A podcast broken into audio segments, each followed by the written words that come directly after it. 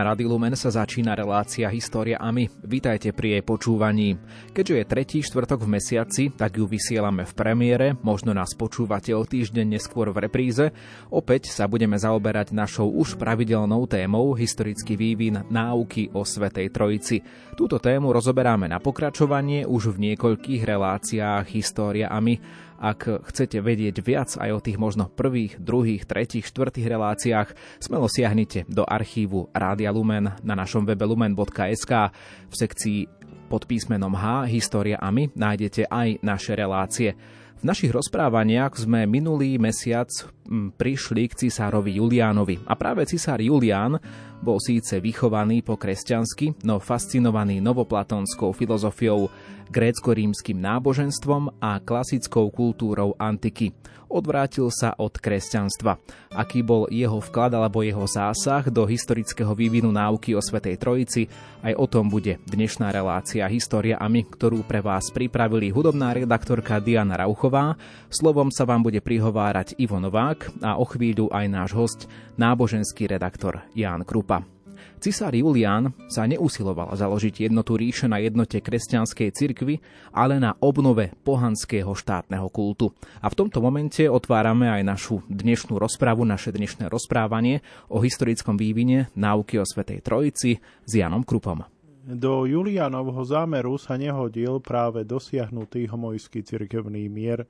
Nachádzame sa v roku 360. Pod homojským cirkevným mierom sa myslí dohoda teológov na tom, že otcova a synová podstata sú podobné.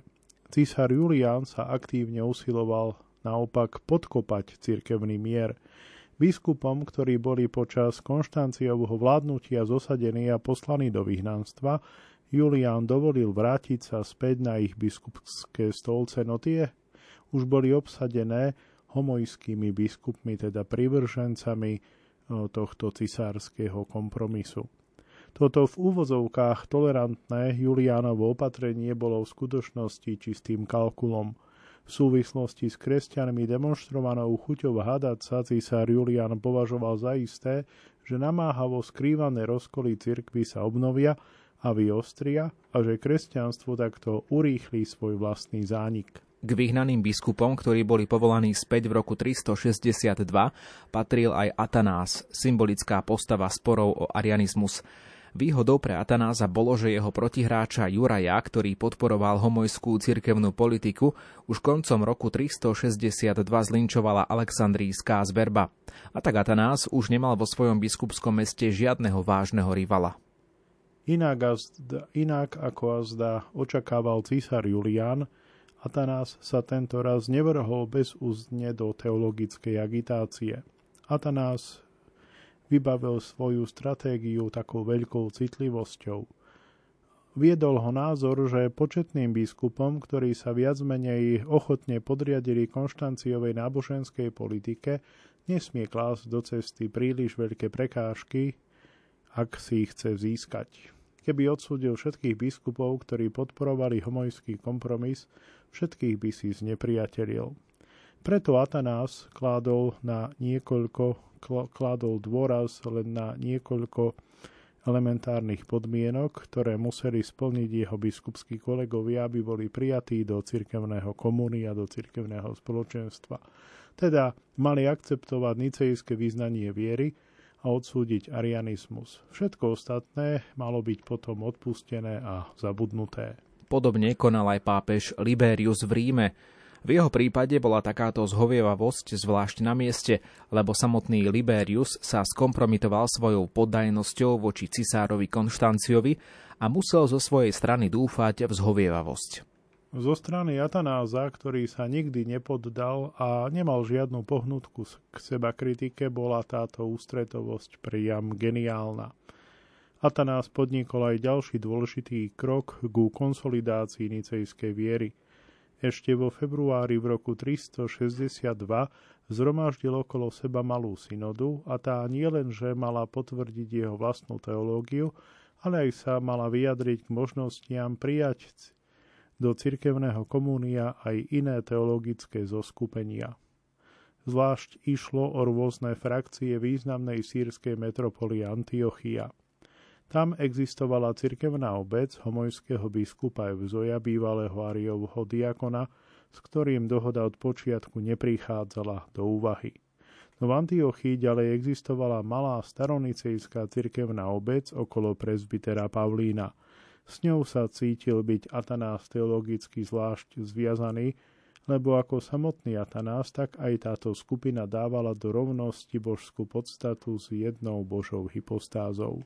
Počtom najsilnejšia bola cirkevná obec okolo biskupa Melécia. Melécius bol v decembri 360 so súhlasom cisára Konštancia povýšený na antiochísky trón, no sotva po mesiaci bol Melécius nahradený Euzojom, zjavne preto, lebo nenaplnil očakávania dominujúcej homojskej kliky. Jeho stúpenci mu však zostali verní a znovu sa zozbierali okolo neho. Čo sa týka teológie, Meleciáni obhajovali východnú náuku o troch božských hypostázach. Obidve zoskupenia, teda staronicejci okolo Pavlína a Meleciovi stúpenci, teraz vyslali zástupcov do Alexandrie. Ako podmienku cirkevného spoločenstva či cirkevného komunia Atanás aj tu kládol odsúdenie arianizmu, ďalej uznanie Nicejského koncilu z roku 325 a navyše odsúdenie náuky, že Svetý Duch je stvorenie a že je oddelený od Kristovej podstaty. E, Začiaľ, čo tieto požiadavky od počiatku nepredstavovali žiaden problém pre staronicejcov, Atanás podnikol jeden ústretový krok k Meleciánom. Atanás si uvedomoval, že sa musí vzdať textu význania viery západnej serdickej synody z roku 342 lebo v serdickom význaní bolo nicejské význanie viery vykladané pod vplyvom Markiela Ankirského v zmysle teológie jednej hypostázy. Toto stanovenie Jatana síce svojho času podporoval, avšak z pohľadu roku 362 znamenalo neprekonateľnú prekážku pre dohodu s Meleciánmi v Antiochii. Preto sa aleksandrijský biskup teraz usiloval znížiť dôležitosť serdického vyznania viery, keď tvrdil, že je to úplne prebytočné vysvetlenie nicejského symbolu a preto nie je záväzné. Podľa Atanáza záväzná je len viera, ktorá bola sformulovaná na samotnom nicejskom koncile v roku 325. Úsilie o teologický konsenzus zašlo ešte ďalej. Atanás sa pýtal Meleciánov, v akom zmysle vyznávajú Otca, Syna a Ducha ako tri hypostázy. Meleciáni potvrdili, že svojou náukou chcú vyjadriť vieru v Svetú Trojicu a síce nie v nominálnu Trojicu, ale v Trojicu reálne existujúcu. A podľa, aj podľa Meleciánov existuje len jedno jediné božstvo a jeden jediný princíp. Syn je rovnej podstaty s otcom, že je homouzios a duch nie je ani stvorenie, ani cudzí božstvu. Tieto vysvetlenia Atanás akceptoval. Naopak zástupcov staronicejčanov sa Atanás spýtal, či ich teológiu predsa len netreba chápať modalisticky. To staronicejčania zo svojej strany odmietli a vyhlásili, že o jednej hypostáze hovoria len preto, lebo syn má bytie z otcovej podstaty a prirodzenosť oboch je jedna a tá istá. Na záver obidve skupiny ešte raz potvrdili, že viera v nicejskom symbole je sformulovaná výstižnejšie a jednoznačnejšie, a preto v budúcnosti sa s ňou treba uspokojiť. Atanás videl v Nicejskom koncile skutočnú šancu pre jednotu cirkvy. Nicejský symbol viery nikde nehovoril výslovne o jednej božskej hypostáze, ale takisto ani o troch hypostázach. To, čo zo systematického hľadiska mohlo byť hodnotené ako logický deficit, sa neskôr ukázalo ako prednosť. Práve preto, lebo nicejské význanie viery nechalo otvorenú otázku hypostáz, mohlo teraz slúžiť ako základ k dohode. A o tom, ako to bolo ďalej, vám povieme o chvíľu. Wow.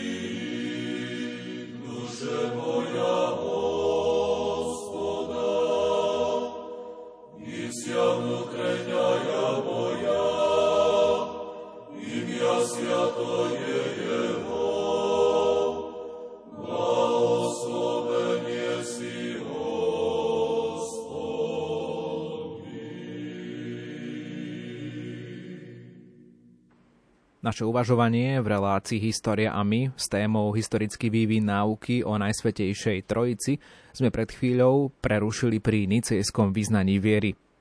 Aleksandrijské rokovania v roku 362 smieme považovať za hviezdnu hodinu cirkevných dejín. Výsledky týchto rokovaní boli zachytené v tzv. Tomus ad Antiochenos, v týchto rokovaniach nešlo o vzájomné vytesnenie a polemiku, ani o lacný kompromis, ale o pochopenie pre žiadosť tej druhej strany a o objasnenie terminologických rozdielov. Žiadne zo zúčastnených zoskupení sa nemuselo vzdať svojho stanoviska. Napríklad Atanás aj neskôr nikdy nehovoril o troch hypostázach. Namiesto toho bol na týchto rokovaniach zisťovaný pravoverný obsah rozličných teológií, pokračuje náboženský redaktor Ján Krupa. No ako to býva, aj tento teologický konsenzus nevplývali hneď. Znetlivému biskupovi zo Sardínie, tzv. Luciferovi Galiarskému, sa podarilo smariť úsilie o smierenie. Lucifer sa nezúčastnil na aleksandrijských rokovaniach v roku 362, ale obratom vycestoval do Antiochy a tam svojvoľne vysvetil prezbitera Pavlína za biskupa malej staronicejskej cirkevnej obce. Táto potúpa urazila biskupa Melécia, ktorý zo svojej strany vznášal nárok na vedenie antiochijských kresťanov. Preto neratifikoval cirkevné komúnio, teda spoločenstvo s satanázom, ale ho odkladal. Naopak, novovysvetený biskup Pavlín i hneď podpísal Tomus ad Antiochenos a hneď na to ho Atanás uznal ako biskupa Antiochie.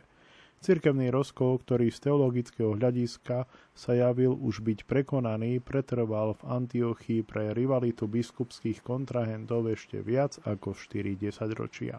Aj Atanás musel zniesť jeden úder späť. Jeho úsilia o cirkevnú svornosť a jeho úspechy pri obracaní pohanov v Alexandrii vyvolali roztrpčenie u cisára Juliána, ktorý si povedal, že povolanie tohto biskupa späť bolo taktickou chybou. Ešte v tom istom roku, 362, bol Atanás poslaný späť do vyhnanstva a opätovne sa stratil. Avšak Julián už v nasledujúcom roku počas vojenského ťaženia proti Peržanom prišiel o život. Vládu prevzal generál Jovián, znovu kresťan. Atanás i hneď vstúpil do listového kontaktu s novým cisárom Joviánom a vycestoval mu naproti zo svojej egyptskej skríše až do Antiochie. Tam nadviazal cirkevné spoločenstvo so staronicejčanom Pavlínom, no nie s Meléciom. Atanás predložil Joviánovi nicejský symbol ako svoje význanie viery a bol uznaný za pravoplatného biskupa Alexandrie. Aj iné zoskupenia sa usilovali pretiahnuť cisára na svoju stranu a zároveň vytlačiť či vytesniť svojich teologických odporcov. Ale Jovián nebol ochotný nechať sa pripútať na káru niektorej zo strán a hrať vykonávateľa ich cirkevnej politiky. Na požiadavky, aby zosadil týchto alebo oných biskupov a poslal ich do exilu, odpovedal so zreteľnou nevôľou. Celý spor totiž vnímal tak, že vedie len k nebezpečným nepokojom v cirkvi a v ríši. A tak udržanie, respektíve obnovenie cirkevného mieru zostalo aj počas Jovianovej vlády najdôležitejším cieľom cisárskej náboženskej politiky aj keď Jovian nechcel nasadiť na tento zámer donúcovacie prostriedky. V Antiochii vedel biskup Melécius využiť priaznivú chvíľu. Zhromaždil okolo seba synodu sírskych a palestínskych biskupov táto synoda spísala pre cisára určený text význania viery, ktorý akceptoval nicejský symbol ako vyjadrenie pravej a ortodoxnej viery. Biskupy, ktorí všetci pochádzali z východnej, teda z antinicejskej tradície, sa usilovali presvedčiť o svojom novom kurze. Výslovne siahli po nicejskom homouzios, ktoré vyjadrovalo alebo vyjadrilo rovnosť podstaty otca a syna. Tento pojem, takto sa to uvádza vo vyhlásení, sa niektorým ľuďom javil nevhodný. Cirkevní otcovia ho však spoľahlivo vysvetlili – Znamená totiž, že syn je splodený z otcovej podstaty a podľa podstaty je otcovi rovný, respektíve podobný. O Božej podstate cirkevní otcovia hovoria len preto, aby vyvrátili bezbožnú Áriovú náuku, podľa ktorej Kristus pochádza z ničoho. Presne túto náuku teraz ešte bezočivejšie hlásajú na škodu cirkevnej svornosti Anhomojovci, ktorí tvrdia, že syn je podľa podstaty otcovi nepodobný. Motivácia východných biskupov pre pripojenie sa k Nicejskému koncilu je jasná. Nebezpečenstvo na novo zahoraného arianizmu hnalo umiernených východných teológov od tábora Nicejčanov. Tým sa znovu potvrdilo, že teológovia východu väčšinou neboli a ani nechceli byť ariánmi.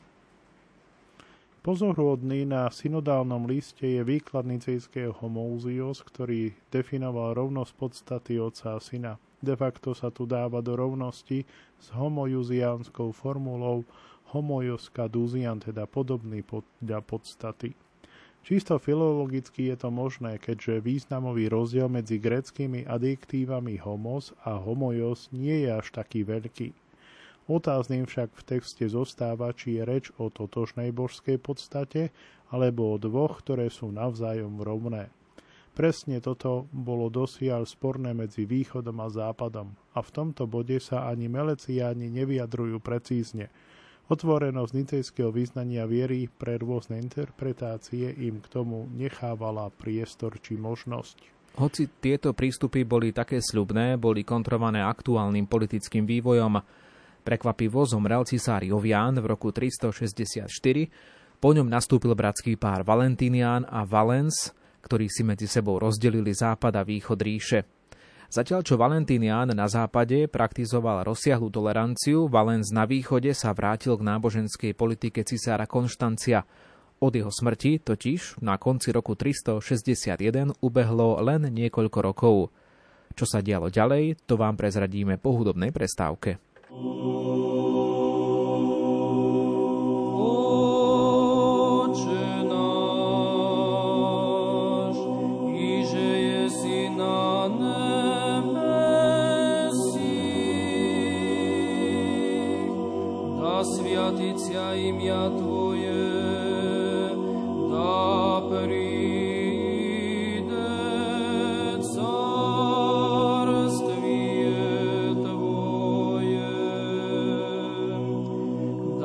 буде воля Твоя, яко на небесі.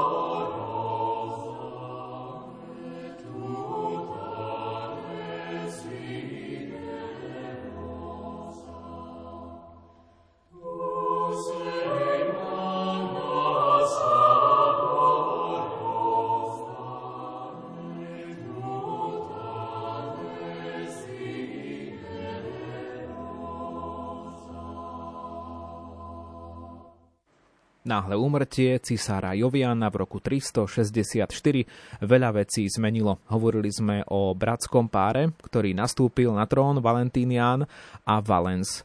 Valentínian na západe praktizoval rozsiahlu toleranciu, Valens na východe sa vrátil k náboženskej politike cisára Konštancia.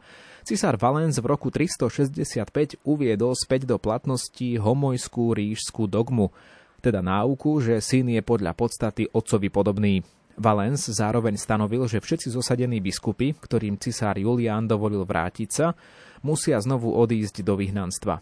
Tým sa mal obnoviť status quo roka 361. No Valens nemal prestíž a silu presadiť sa, ktorou sa vyznačoval napríklad cisár Konštantín a jeho syn Konštancius. Napríklad z obavy pred nepokojmi v Egypte musel dovoliť, aby sa Atanás v roku 366 vrátil do Alexandrie. Od tej doby mohol tento biskup takmer nerušene viesť osud egyptskej cirkvy až do svojej smrti v roku 373. Slovo má Ján Krupa, náboženský redaktor Rádia Lumen. Aj antiochískeho biskupa Melécia mohol cisár Valens odsunúť na dlhší čas do exilu až začiatkom 70. rokov. Jeho cirkevnú obec však držali usilovní prezbitery a aj mimo Antiochie napredovalo zgrupovanie týchto zoskupení, ktoré boli najnovšie otvorené Nicejskému koncilu. V tejto súvislosti sú významní traja teológovia, ktorí sú na základe svojho pôvodu nazývaní traja kapadóčania. Totiž Bazil Cezarejský, jeho mladší brat Gregor Nisky a ich spoločný priateľ Gregor z Nazianzu. Im vďačíme za skutočný prelom k teologickej koncepcii Trojice, ktorá mala byť smerodajná v budúcnosti a mala definitívne prekonať spor o arianizmus. Priekopnícku prácu vykonal najstarší z nich, Bazil Veľký, ktorý bol v roku 369 alebo 370 vysvetený za biskupa Cézarei, hlavného mesta provincie Kapadócia. Krížom, alebo teda veľkou výzvou pre trojičnú teológiu bolo odjavživa adekvátne, adekvátne vyjadriť jednotu a trojicu v Bohu. Teraz sa Bazilovi podarilo vyhovieť tejto požiadavke rozlišovaním pojmu. Do tej doby nie len zastancovia, ale aj odporcovia Nicejského koncilu používali ako synonýma pojmy hypostáza a podstata. Západ a staronicejci okolo Atanáza Aleksandrijského stále vychádzali z jednej božskej podstaty a zároveň z jednej božskej hypostázy, teda samostatnej božskej reality, aby takto zaistili monoteizmus. Naopak, Východ hovoril o troch božských hypostázach, teda o troch samostatných realitách a každej z troch hypostáz prisudzoval vlastnú podstatu, vlastnú úziu ako individuálnu substanciu, či už sa tieto individuálne substancie mysleli ako rovné alebo podobné. Iba tak sa javila byť dostatočne uchovaná reálna samostatnosť, respektíve skutočnosť Otca, Syna a Ducha. Vzájomná obdoba pojmov, podstata a hypostáza bola pôvodne bežná aj Bazilovi, ktorý na základe svojho pôvodu patril do homojo-uzianského tábora, ktorý pre hypostázy Boha Otca a Syna prijímal dve úplne rovné substancie. V spore s radikálne ariánskymi anhomojovcami sa však Bazil naučil rozlišovať tieto dva pojmy. Anhomojovci okolo Écia a Eunomia učili, že otcová podstata, teda po grecky úzia, je exaktne zachytená pojmom nesplodenosť. Naopak, synovou podstatou nie je nesplodenosť, ale práve splodenosť a tým je úplne nepodobná po grécky anhomojos, otcovej podstate. Podľa Bazila tento údajne presvedčivý dôkaz novoariánov vychádza z chybných predpokladov, lebo neexistuje pojem, lebo neexistuje pojem, ktorý by mohol adekvátne opísať Božiu podstatu.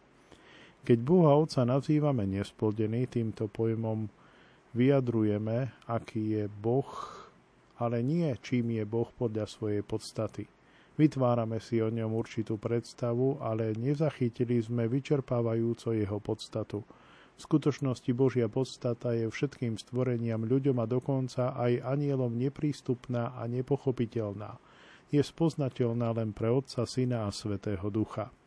Podľa Bazila tvrdenie novariánov okolo Écia a Eunómia, že vedia zachytiť podstatu otca a syna a podať ju exaktným pojmom, predstavuje veľké seba preceňovanie a slúži len uvádzaniu veriacich do omilu. Čo potom však vyjadrujú pojmy nesplodenosť a splodenosť o Bohu Otcovi a Synovi?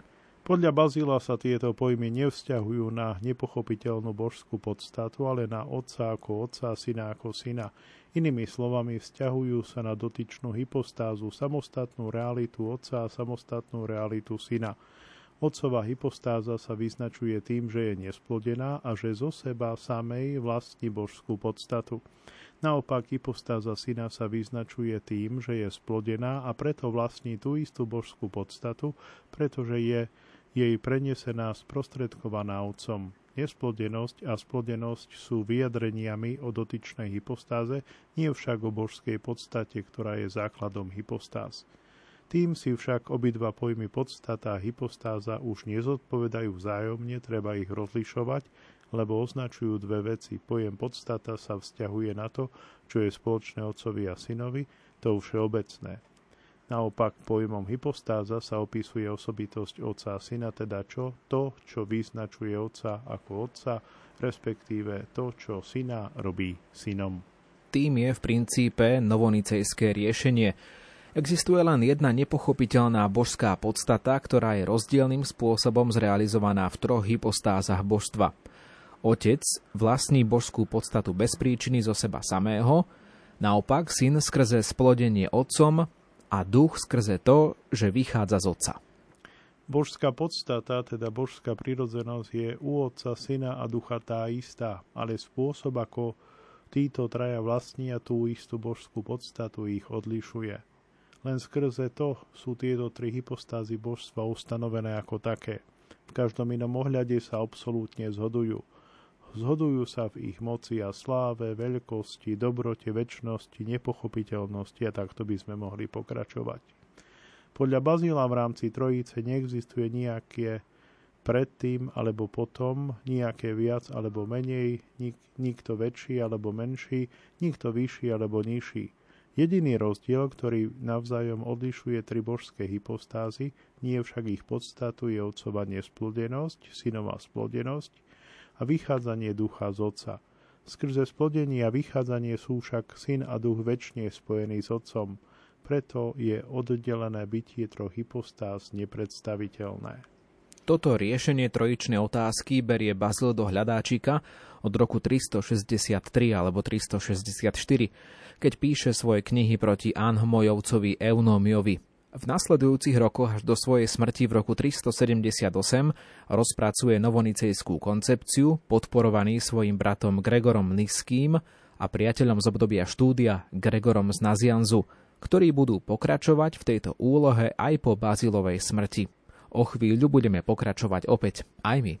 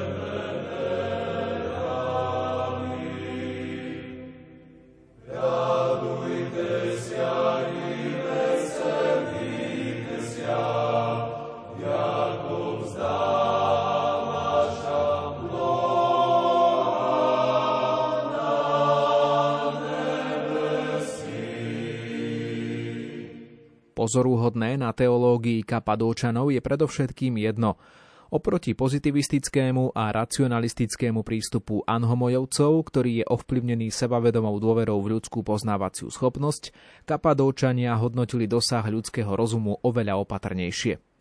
Kapadóčania prehlasovali, že božská podstata je pre stvorený rozum principiálne nepochopiteľná. Tým sa zaradili do tradície negatívnej, respektíve apofatickej teológie, ktorá sa s pomocou takýchto negácií pokúša vyvolať dojem Božej neopísateľnej veľkosti. Viac nám povie opäť Ján Krupa. Podľa kapadóčanov všetky ľudské predstavy o Bohu zostávajú neadekvatné, neprimerané. Bohu pripisujeme určité vlastnosti, napríklad dobrotu, spravodlivosť, moc a tak ďalej. U Boha však neexistuje nejaká hranica a nejaká miera pre tieto vlastnosti. Boh je nekonečne dobrý, spravodlivý a mocný.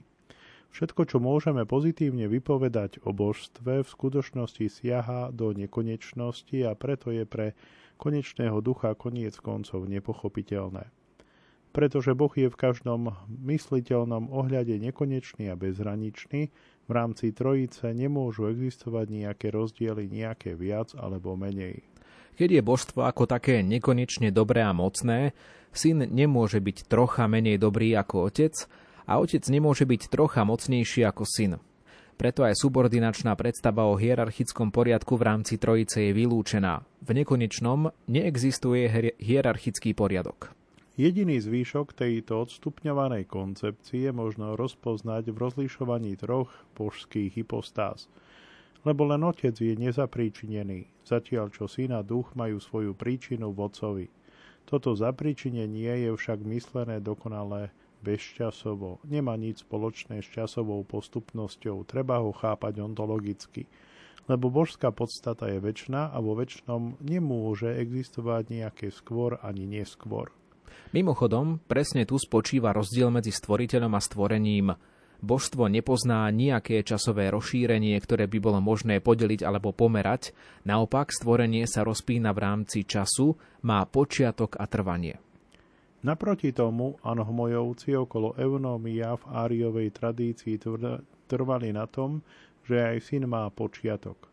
Anohmojovci sa pokúšali zo svojej strany argumentovať časnosťou stvorenia – keď je predsa všeobecne uznanou pravdou, že stvorenie malo počiatok v čase, teda Boh existoval už predtým, tak potom je úplne logické a len dôsledné prijať, že existoval už aj nesplodený Boh predtým, ako bol splodený syn.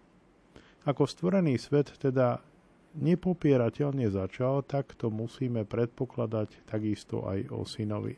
Tento argument, ktorý sa na prvý pohľad javil ponúkať priateľnú alternatívu k novonicejskej predstave Boha, vyvrátil Bazilov mladší brat Gregor Nisky prehlbenou reflexiou o čase.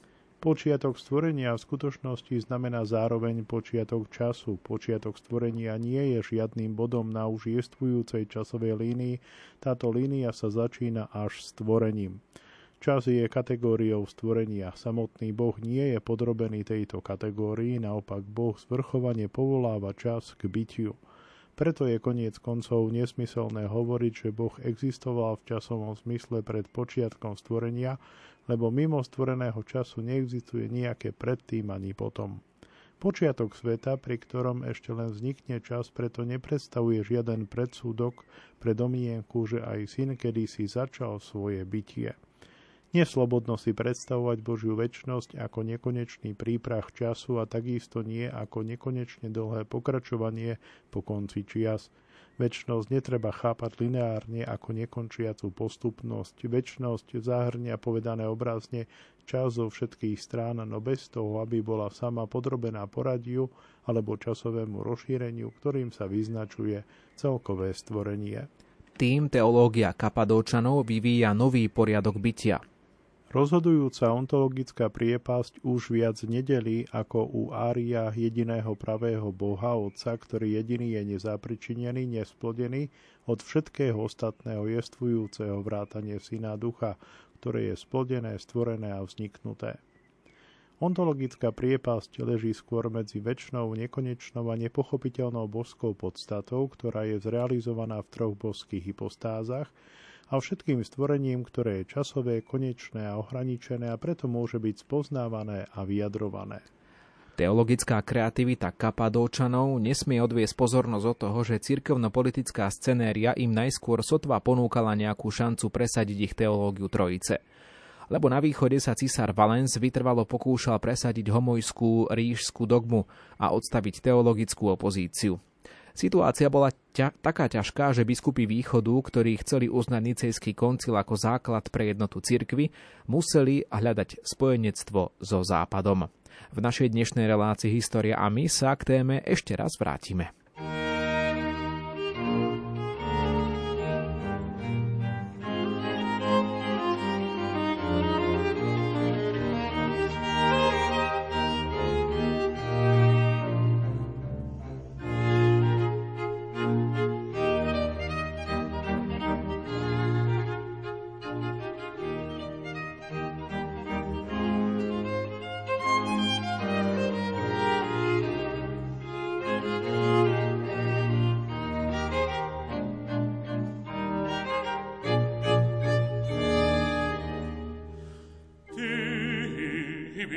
sang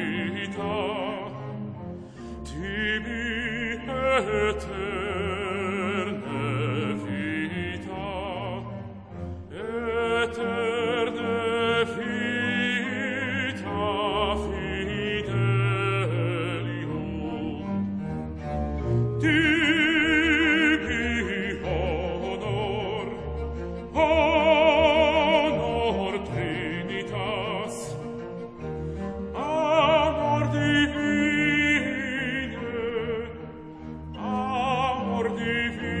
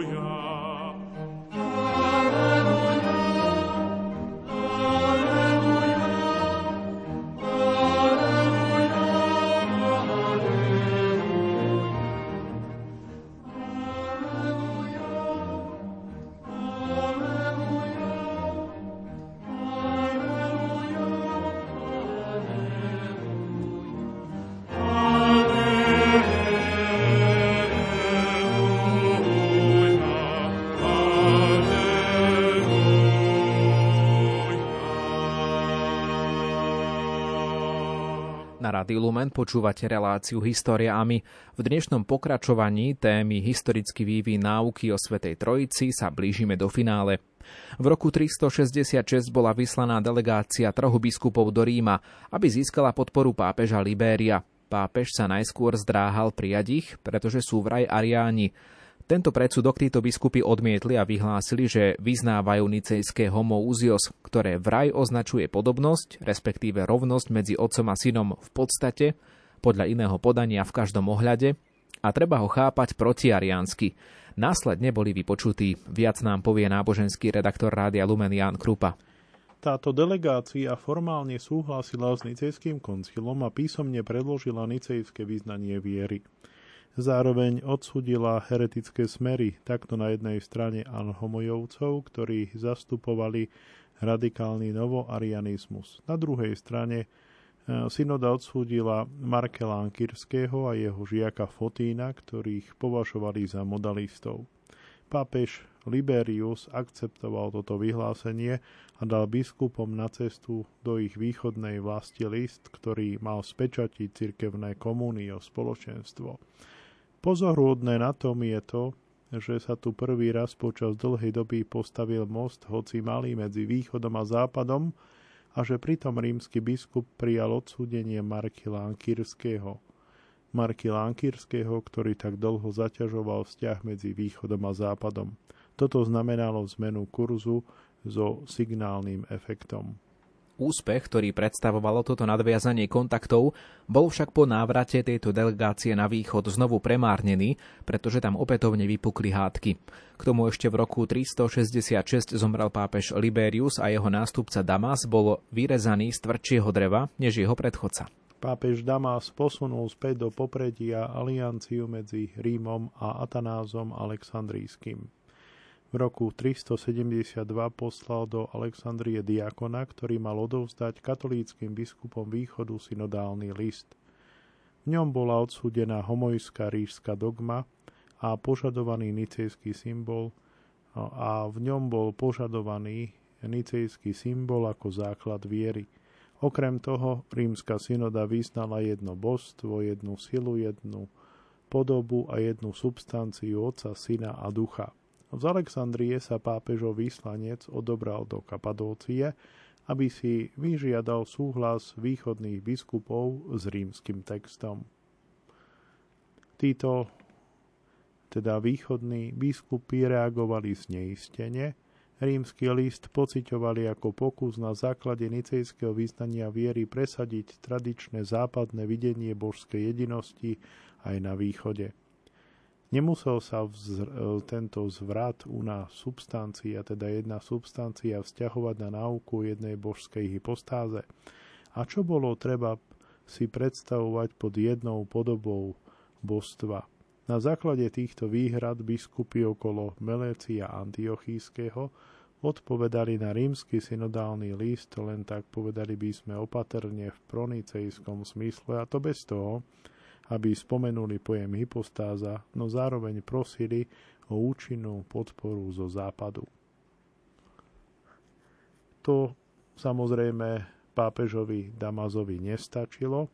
Damas požadoval od východných biskupov doslovné zopakovanie rímskeho synodálneho listu ako potvrdenie ich viery, čo sa týmto biskupom muselo javiť ako skutočne taká neúnosná arogancia. Len Pavlín Antiochísky, ktorý ešte stále ako biskup viedol staronicejskú obec v Antiochii a zo svojej strany nemal žiadne ťažkosti s rímským stanoviskom, len on teda pristúpil na pápežové požiadavky a následne ho Damas v roku 375 prijal do cirkevného spoločenstva. Bol to z Damazovej strany pochopiteľný krok, ale súčasne aj závažná cirkevno-politická chyba, lebo Pavlín so svojou malou cirkevnou obcov bol na východe rozsiahlo izolovaný.